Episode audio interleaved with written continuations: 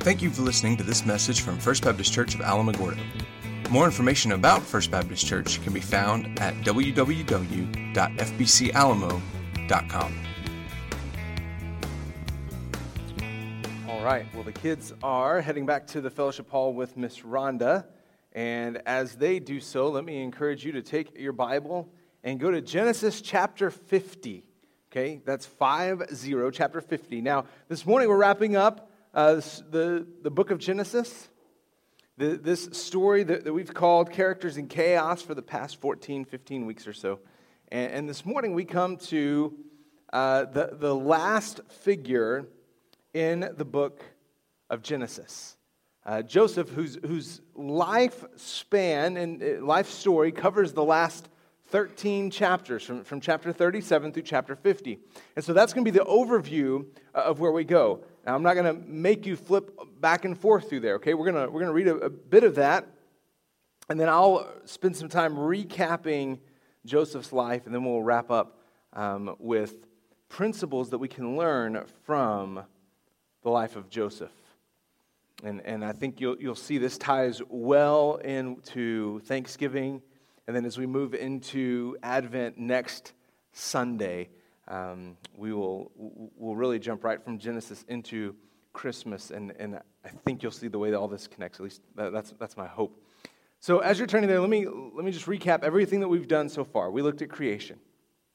Uh, the first week, we, we saw that God's the author of creation, and as the author, he gets to set the rules. We saw that he created everything good.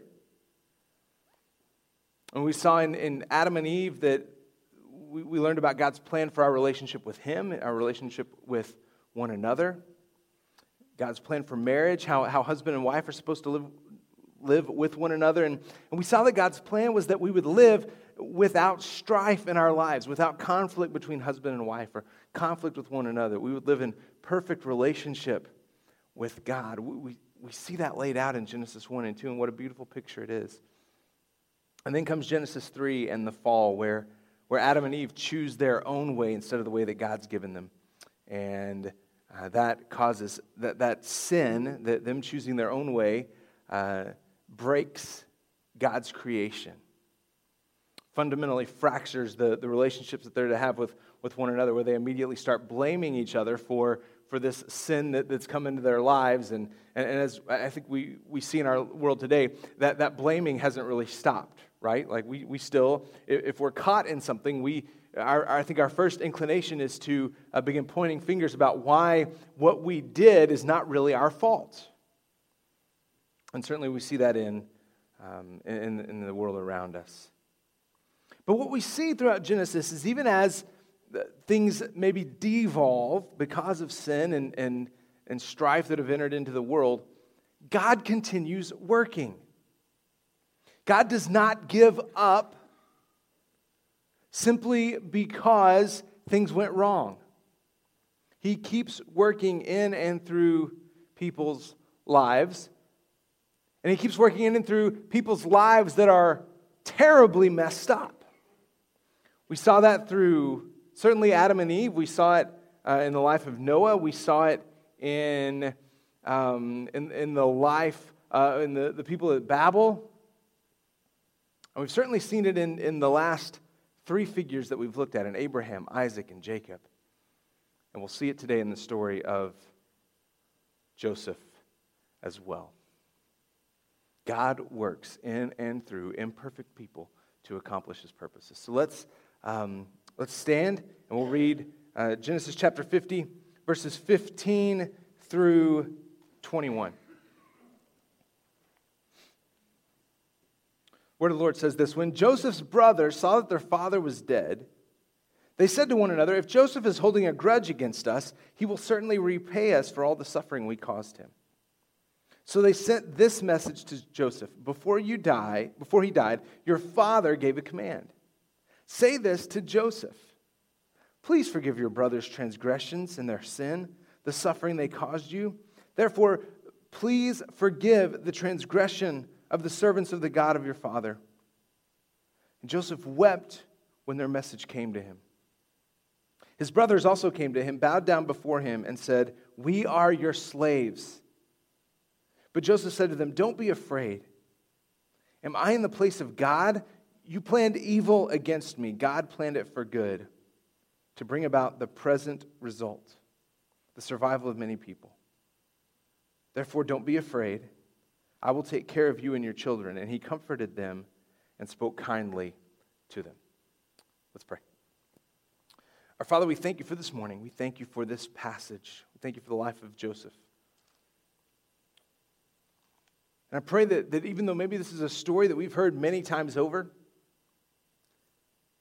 that we would approach it this morning with fresh eyes. That we might see how you work in and through imperfect circumstances to accomplish your purposes. We ask all these things in Jesus' name. Amen. Thank you. You can have a seat.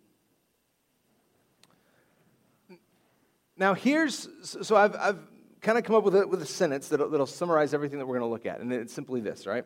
Despite the difficulties of life, God is still at work in and through us to accomplish his purposes for the sake of his glory and his kingdom. Despite the difficulties of life. So we're going to look at that. We're, going to look at the reality of the difficulties of life. God is still at work in and through us to accomplish his purposes for the sake of his glory and his kingdom.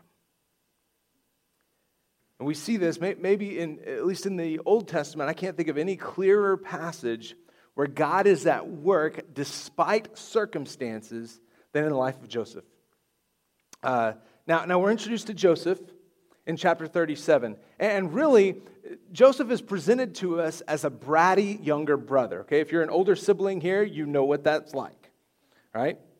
If, if you're looking at your family and wondering who the bratty kid is, it's you. Okay, if you can't pinpoint it, you're the one, right? Joseph is the bratty younger brother.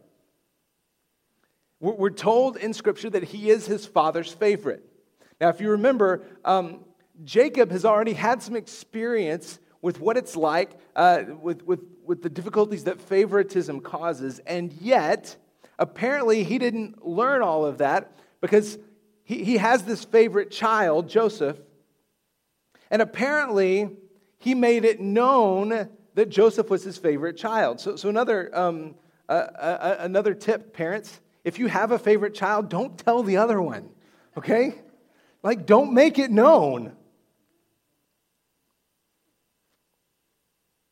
So Jacob had apparently made this known, and Joseph knew that he was his father's favorite. And so do the other brothers, and they come to despise him because of that. Jacob even goes so far as to make Joseph this beautiful coat of many colors, right? Maybe in, through, through popular culture, we know it as Joseph in the amazing Technicolor dream coat, right? This, this gorgeous robe that, that, that Jacob made for his favorite son that Joseph liked to wear and show off and, and let his brothers know. Look, look at what dad did for his favorite child. Well, in the course of time, jo- Joseph has this dream where all of his brothers bow down to him. Okay? And then he tells them about this dream. Again, if you ever have a dream where your brothers and sisters bow down to you, you should not tell them about it. Okay? Joseph, uh, again, he knows he's the favorite, so he tells them, hey, guys, I had this awesome dream. You're not going to believe it. Uh, we, we, were out there, and all, all, of, uh, all of you guys ended up bowing down to me. Isn't that awesome? So cool. They, they finally get sick of it. One day, uh, all of Jacob's other sons are out in the field, working the field. And Jacob sends Joseph out to go find his brothers. When they see him coming, and see him, see him coming from a distance, when they see him coming, that they hatch this plan to kill him. You should not kill your brothers and sisters, okay? Let's, let's get that out of the way.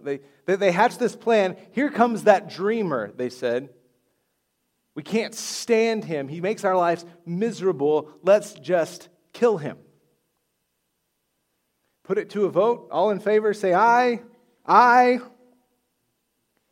And then, then Reuben speaks up. So, so out of the other 11 brothers, there's one who speaks up and says, You know, maybe killing him is just a bit drastic. Maybe we're going too far.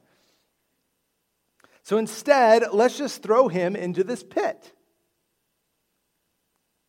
And then we're told that Reuben actually planned to come and rescue him later, right? So this is his way of saving his brother. So, so Joseph has at least one brother who, if, if he doesn't like him, at least he says, you know, maybe killing him's a, a little too far.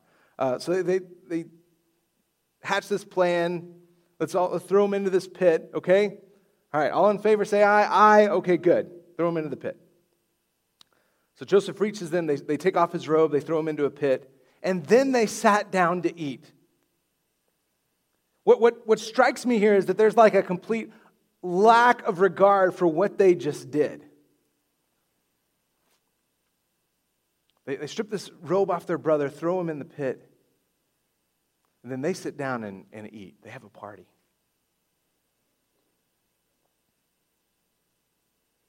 Before long, we're, we're told a caravan of Midianites came along. So Judah, we know that name because through the line of Judah comes this guy named Jesus. We'll, we'll talk a lot more about that in the next four weeks. Judah gets a brilliant idea. What if we sold him? Then we accomplish two purposes. We, we get rid of him and we make a little bit of money off of him. It's a great idea. Hey guys, let's sell Joseph.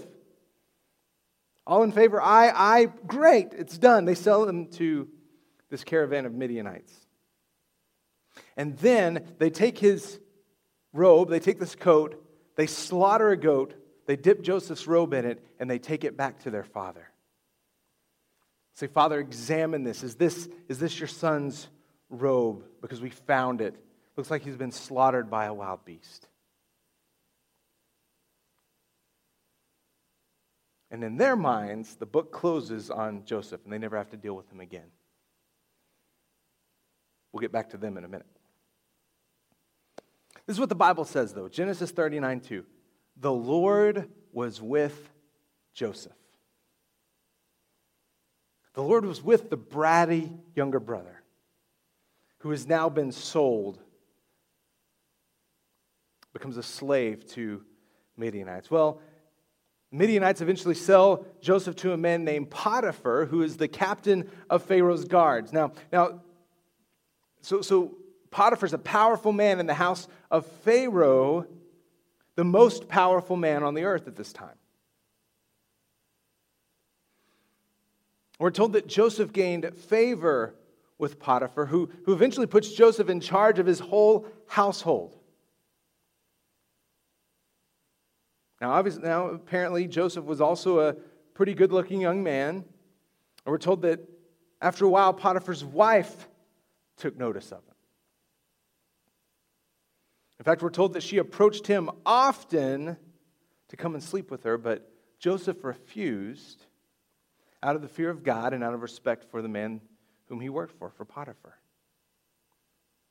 One day, Joseph's going about his work, and we're told that Potiphar's wife catches him alone.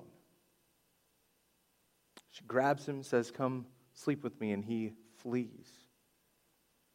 He runs away. He, he does the honorable thing. In the meantime, he leaves his cloak.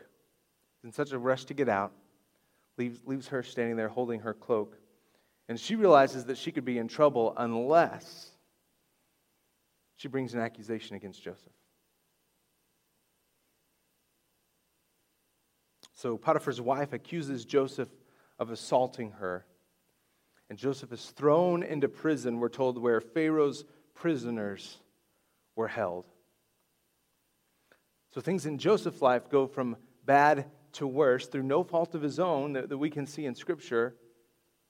Him actually doing an honorable thing, and yet, maybe as, as you've learned at times in, in life, no good deed goes unpunished.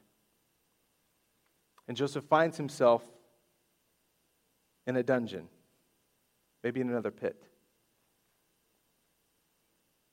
At the beginning of 39, when, when Joseph was sold into slavery, we're told the Lord was with Joseph. And at the end of chapter 39, we're told this But the Lord was with Joseph and extended kindness to him. The Lord knew exactly where Joseph was, even if Joseph didn't necessarily believe that at, at times. Well, just so happens Joseph finds himself in prison with Pharaoh's chief cupbearer, the, the, the man whose job it was to, um, to test Pharaoh's food to see if it was poisonous. And if, if, if he ate it and he didn't die, then the, then the food was passed on to, to Pharaoh and it was okay to eat. He's in, he finds himself in prison with, with the chief cupbearer and the chief baker. And while they they do something, we're not told what, just that they offended Pharaoh, so he threw them into prison. And while in prison, both the cupbearer and the baker have dreams. And they wake up and they're, they're, they're concerned. They have no idea what, what the meaning of the dreams is. So Joseph, through God's guidance, is able to interpret their dreams. And, and the interpretation, Joseph says, is this To the cupbearer, he says, uh, For you I have good news. Uh, Pharaoh is going to restore you to your position. He's going to, he's going to lift up your head and restore you to the position you had. To the baker, he says, uh, Pharaoh's also going to lift up your head. Unfortunately, that's lifting it up off of your body, and you're going to be hanged. Both of those things happen exactly the way that Joseph said. And, and as the cupbearer is getting ready to go back into Pharaoh's palace, Joseph says, Please remember me when you're restored. Please tell Pharaoh about me. The cupbearer promises that he will, but he doesn't. And two years later, now, now think about that for a second. Two years.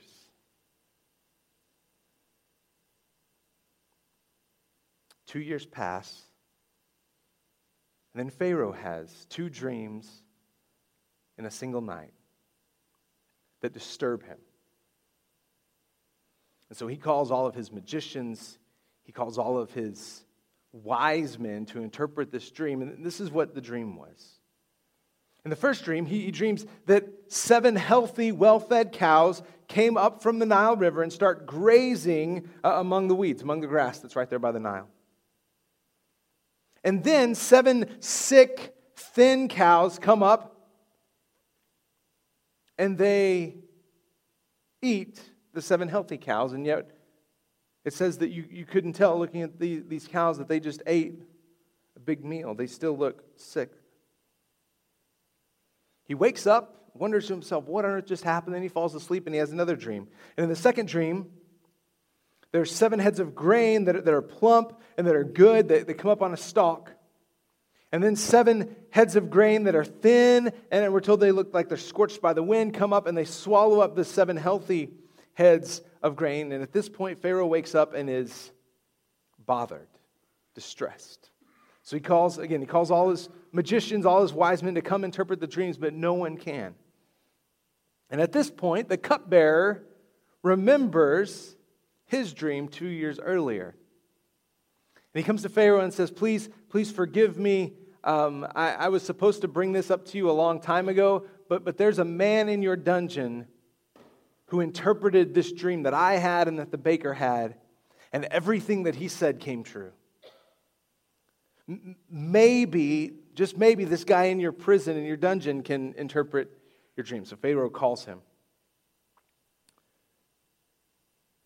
Joseph's brought before Pharaoh to interpret the dream. And, and, it's interesting. Joseph very quickly points out, he says, I cannot give the interpretation, but God will give Pharaoh a favorable answer. Now, now think about maybe the temptation that Joseph has in this moment, because, I mean, there's a lot riding on whether or not he, he makes Pharaoh happy in this moment. So maybe, you would be tempted, I know I would be tempted to say, Yes, I can give you an interpretation. And yet Joseph is quick to say, I, I can't do it, but the God whom I serve can. So Pharaoh explains his dreams to Joseph. And the Lord reveals to Joseph what he's about to do. And he says that the two dreams actually mean the same thing. And that God is informing Pharaoh about what he's going to do. And that's this We're told in, in chapter 41. Seven years of great abundance are coming through the land of Egypt. After them, seven years of famine will take place.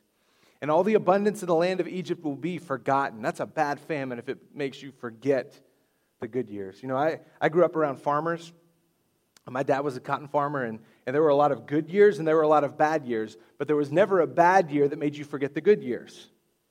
In fact, every year, like in May, when, when cotton farmers start planting, they, I mean, you might have had like four or five bad years in a row, but they're always remembering that one. Remember, remember that year? That's what we're going to have this year. Hope springs eternal. In this case, uh, Joseph's going to say those seven years of famine are going to be so bad that we're going to forget all about the seven good years, the seven years of abundance. The famine will devastate the land. The abundance in the land will not be remembered because of the famine that follows it for the famine will be very severe. And he says, since the dream was given twice to Pharaoh, it means that the matter has been determined by God, and he will soon carry it out. So everybody's looking around. Okay, so this is what's about to happen. What do we do? And, and Pharaoh looks at Joseph and says, Joseph, what should we do? You, you, you're the one who interpreted this dream. You know what's going to happen. What should we do? So, so Joseph suggests this plan, and here's the plan well, during the seven good years, why don't we store up? Let's not, let's not uh, waste it. Let's, let's store it so that we have food during the seven years of famine. Let's be good stewards of what we have so that when, when those lean years come, we're able to survive, we're able to withstand it. Joseph's more or less declared a genius. And Pharaoh says, That's a, that's a great plan, Joseph, you're in charge of it. You ever done one of those? You had this idea? Well, we could do this. Awesome. Run with it. That's yours. So Joseph goes from in, being in prison to being Pharaoh's right hand man to implement this plan to save the land of Egypt. Sure enough, the seven years of abundance came, and they were good. And after that, the seven years of famine hit, and they were bad. Now, back home, Joseph's father and brothers were feeling the effects of this famine. So it was not just Egypt, it was spreading out. That's how severe it was. And somehow they get word that there's grain in Egypt, so, so Jacob sends his sons to go buy grain in order for them to survive. When they arrive in Egypt, Joseph recognizes him, but they don't recognize him. There's probably a lot of reasons for that. For one, he, was a, he may have been a very young man when they sent him to Egypt. For two, they're probably not expecting their younger brother, whom they sold 20 years earlier, to be in Pharaoh's palace. The point is, they don't, they don't recognize him. He, he recognizes them, he knows who they are. So he treats them like foreigners and he speaks harshly to them. And, and on some level, he's probably getting some, uh, some sort of affirmation from this, right? I'm able to treat my brothers the way they treated me. That feels good. Able to get a little bit of revenge on them. So he accuses them of being spies, tells them to go back and bring their youngest brother, Benjamin, the youngest child of Rachel. Remember, Rachel was Jacob's favorite wife who died in childbirth while she was giving birth to Benjamin. Benjamin's special to Jacob. There's a reason he sends his other sons and not Benjamin. He still has a favorite child. Now, Reuben, remember, Reuben tried to save Joseph. Suddenly, in his mind, he thinks we're being punished for the way we treated Joseph years earlier, not, not knowing that Joseph is the one who's toying with them at this point. Joseph takes Simeon, one of his brothers, binds him, th- throws him in prison, and tells the others to go home and bring back their, young, their youngest brother. They go home, they're explaining to Jacob what's happened, and initially Jacob refuses to let Benjamin go, and after they're pleading, that he's, he's already got Simeon, we, we've got to do this. In order to save your son, we've got to, we've got to take Benjamin. He reluctantly agrees. Well, Joseph gives them another test, and uh, he threatens to enslave Benjamin. The, the, the brothers plead for their life of their youngest brother. Apparently, in the way they, they plead for the life of their youngest brother, the, their son's favorite child now, this, this shows Joseph that, that they've had a change of heart in the last 20 years. In chapter 45, Joseph finally reveals his identity to his brothers. Now, as you might imagine, they're horrified because they, they realize wait a second, this is the guy who we treated so bad 20 years ago, and now he's in power to do whatever he wants with us. He's Pharaoh's right hand man. If he tells Pharaoh he wants us dead, that will be done. They're completely at the mercy of their brother, whom they threw in a pit and sold into slavery. But we're told that Joseph is overjoyed to finally have his family back and that he kisses each one of them. He sends the brothers home to bring his father back. Imagine how that conversation goes. Walking back home. How, how do we how, how do we break this news to dad? You know how we told you Joseph was dead? Well, we it's not, it's not entirely accurate.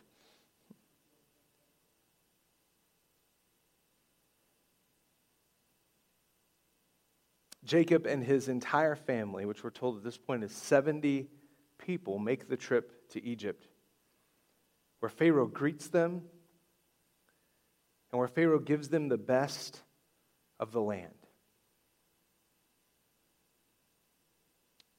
Now, all is well, or at least it seems that way, until Jacob passes away, and suddenly Joseph's brothers begin to worry what if Joseph was just putting on a good face for our father, and now our father's gone? He can, he can take his revenge on us however he wants.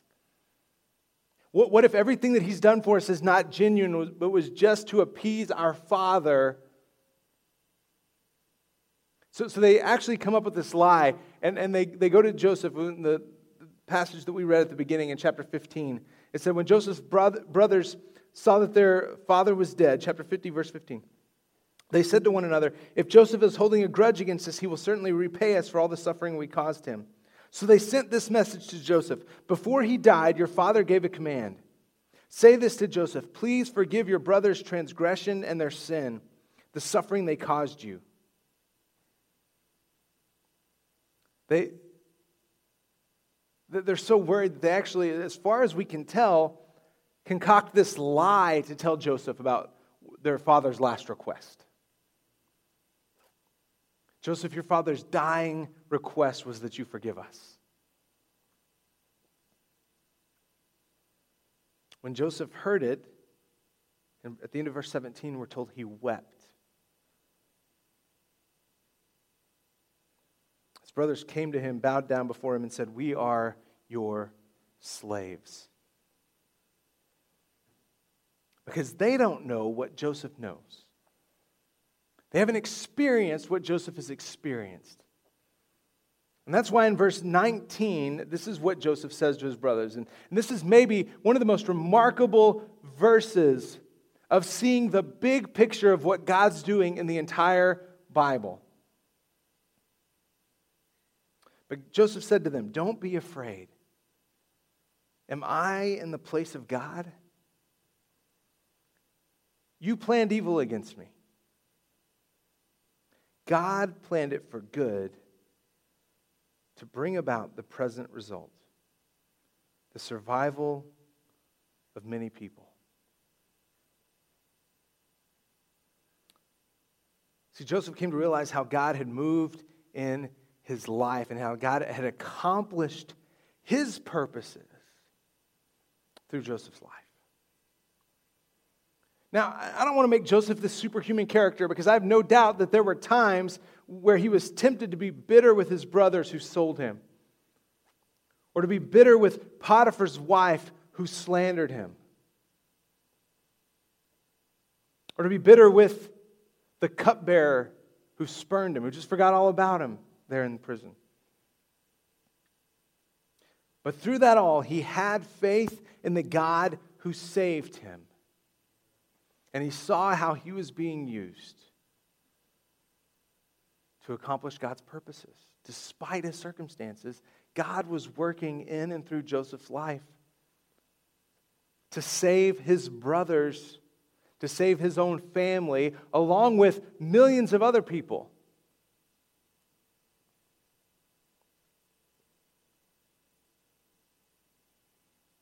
You planned evil against me. God planned it for good. Pastor and, and, and Bible teacher Tony Evans um, put it this way he, he says it's important to note the order evil, God, good. He said, when we experience unjust evil, which, which exists in our life, in our world, there is evil. There is unjust evil, and, and, and we experience that. So when we experience unjust evil, we must look for God who is able to bring about incredible good. One of the most abused verses in all of Scripture is probably Romans 8 28. And yet, Paul's writing this to, to followers of Christ who have experienced trouble. And I think this, this passage applies to the life of Joseph. Romans 8, 28 through 30. We know that all things work together for the good of those who love God, who are called according to his purpose. For those he foreknew, he also predestined to be conformed to the image of his Son, so that he would be the firstborn among many brothers and sisters. And those he predestined, he also called. Those he called, he also justified. Those he justified, he also glorified. Now, like I said, sometimes we, we take this out of context. I think we try to force it into, into places that it doesn't work. But is this not a description of, of the life of Joseph? Who experienced evil some of it brought on by his own sin, right? I mean, if he, if he had not treated his brothers with such contempt, they would not have sold him. That doesn't excuse their actions. But through that all, God was working it together for good, according to his purpose, that Joseph could have never seen 20 years before as he's being sold by his brothers into slavery.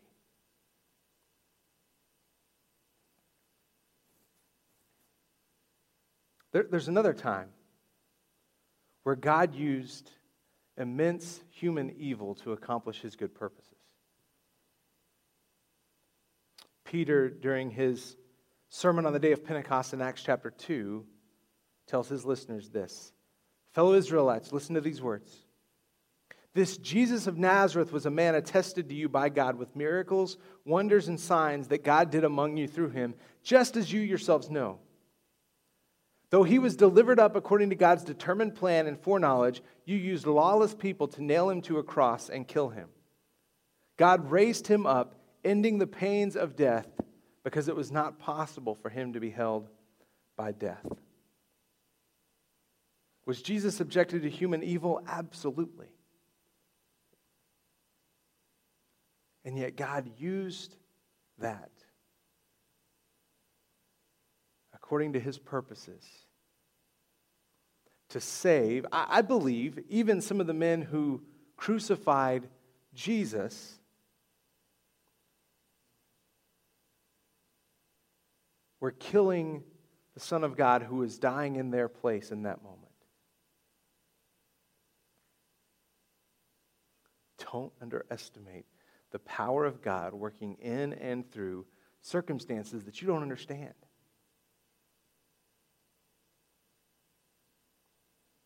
Trust that God's not giving up on you. Whether you're in the palace or you're in the pit, don't give up. Keep trusting. So, as a wrap up, here, here are three things that we learn from Joseph's life. They're simple, but they're important for us. First of all, here, here's, here's the first principle we learn from Joseph's life, right? Life is hard. Right? It is. Now, now, maybe, hopefully, you don't face the same struggles as Joseph, right? I sure hope you don't. I hope that you're not sold into slavery by your family. But regardless of what circumstances you face in life, that does not exclude the fact that, that we are going to face some kind of struggles. And this is the this is universal. Everyone experiences this. I've had lots of conversations with, with believers, with atheists, with, with folks that aren't really sure where they fit on that continuum. And you know what? I've never met anybody who says, I don't think there's anything wrong with life at all. I, th- I think everything in our world's going perfectly. All right, listen, life is hard. That's a reality. But don't miss this fact. Don't, don't, let, don't let this first one cloud the second one. That is that God is good. Yes, life is hard, but God is good. And the fact that life is hard does not change this fact. And the story of the Bible over and over and over again repeats that God is good in spite of the fact that life is hard. You won't find anybody in the Bible that never experienced trials, that never had struggles of some sort. And yet, the, the pattern, the, the overarching story of the Bible is that God works in and through the mess to accomplish his purposes. So life is hard, God is good, and God works powerfully. Even through the difficulties of life.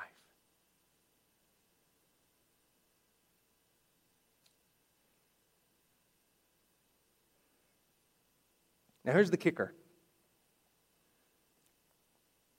Maybe, you've experienced this in your own life. I know I have in mine. Oftentimes, we don't see what God is doing until it's in our rearview mirror. Have you experienced that? Man, when you're in the middle of, of pain and suffering, maybe at times, like I think Joseph did, you're probably wondering, did, has God forgotten all about me? Does, does he know I'm here? Because I was told that his plans are to prosper me back in Jeremiah 29 11, right? I mean, I had that on my t shirt, on my coffee mug, on like my graduation bookmark. Like, did he forget that?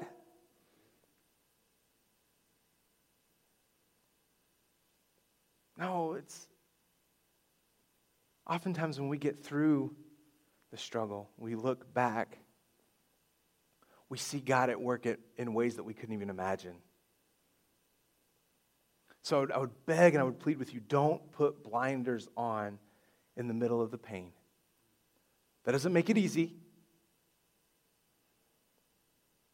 That doesn't mean that it's easy to trust God when, when we don't see Him working actively. We keep praying, we keep struggling, we keep relying on His strength trusting that one day, like Joseph, we're going to look back and see the way that God has orchestrated his plans in our lives in ways that we can't even imagine. So that brings us right back to where we started, the, the big point for the, for the day. Despite the difficulties of life, God is still at work in us. He's at work in you, He's at work in me to accomplish His purposes for the sake of his glory, for the sake of his kingdom. This is what I mean when, when I said earlier that this week we need to take some time to pause and give thanks for the blessings of God. Because these are things I don't think we realize when we're involved in the busyness of life, right? I mean, when, when, when deadlines are coming and, and, and, and Monday hits harder than ever, and then you have four more Mondays right after it if you've ever experienced a week like that. It's easy to get bogged down in the stuff of life and not pause and, and see how God's at work in us to accomplish his purposes. And that's well, I'm so grateful for times like Thanksgiving and Christmas that cause us to pause, to take stock of how, what God has done in our lives, and to give thanks for that. Let's pray. Our Father, we thank you for this morning. We thank you that you are a good God, a God who is gracious to us far beyond what we deserve. I thank you that you work powerfully through the difficulties in life.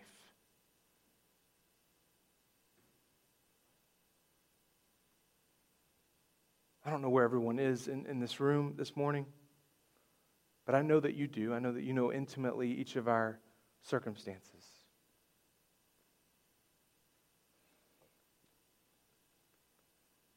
Maybe there are folks right now that are, that are struggling, just hanging on to faith by a thread.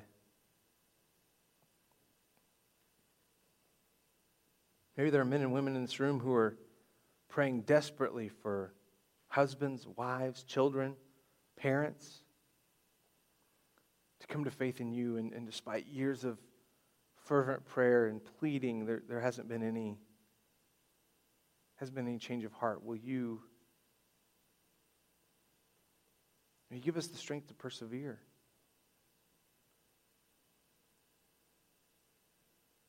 As we prepare to cross over into a new decade, maybe, maybe the last 10 years have been the best we could have imagined. Maybe they've been uh, some of the, the worst imaginable. Regardless of where we find ourselves, will you remind us of your goodness over and over, of your faithfulness to us? And that even through difficulties, hard days,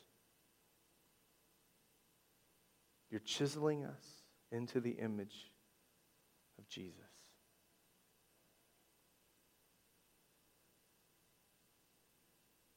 And on those days where we're struggling just to breathe, just to keep our head above water, will, will you help us cling to the promise that you have not abandoned us? And that we are your workmanship hold tightly to the hope that one day, one day, when we look back, we'll see how you were working in and through us and around us for your glory, for the sake of your kingdom.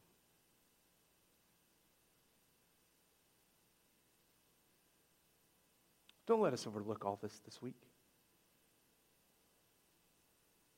Through all the craziness that, this week brings and, and the, the season of busyness that this week begins,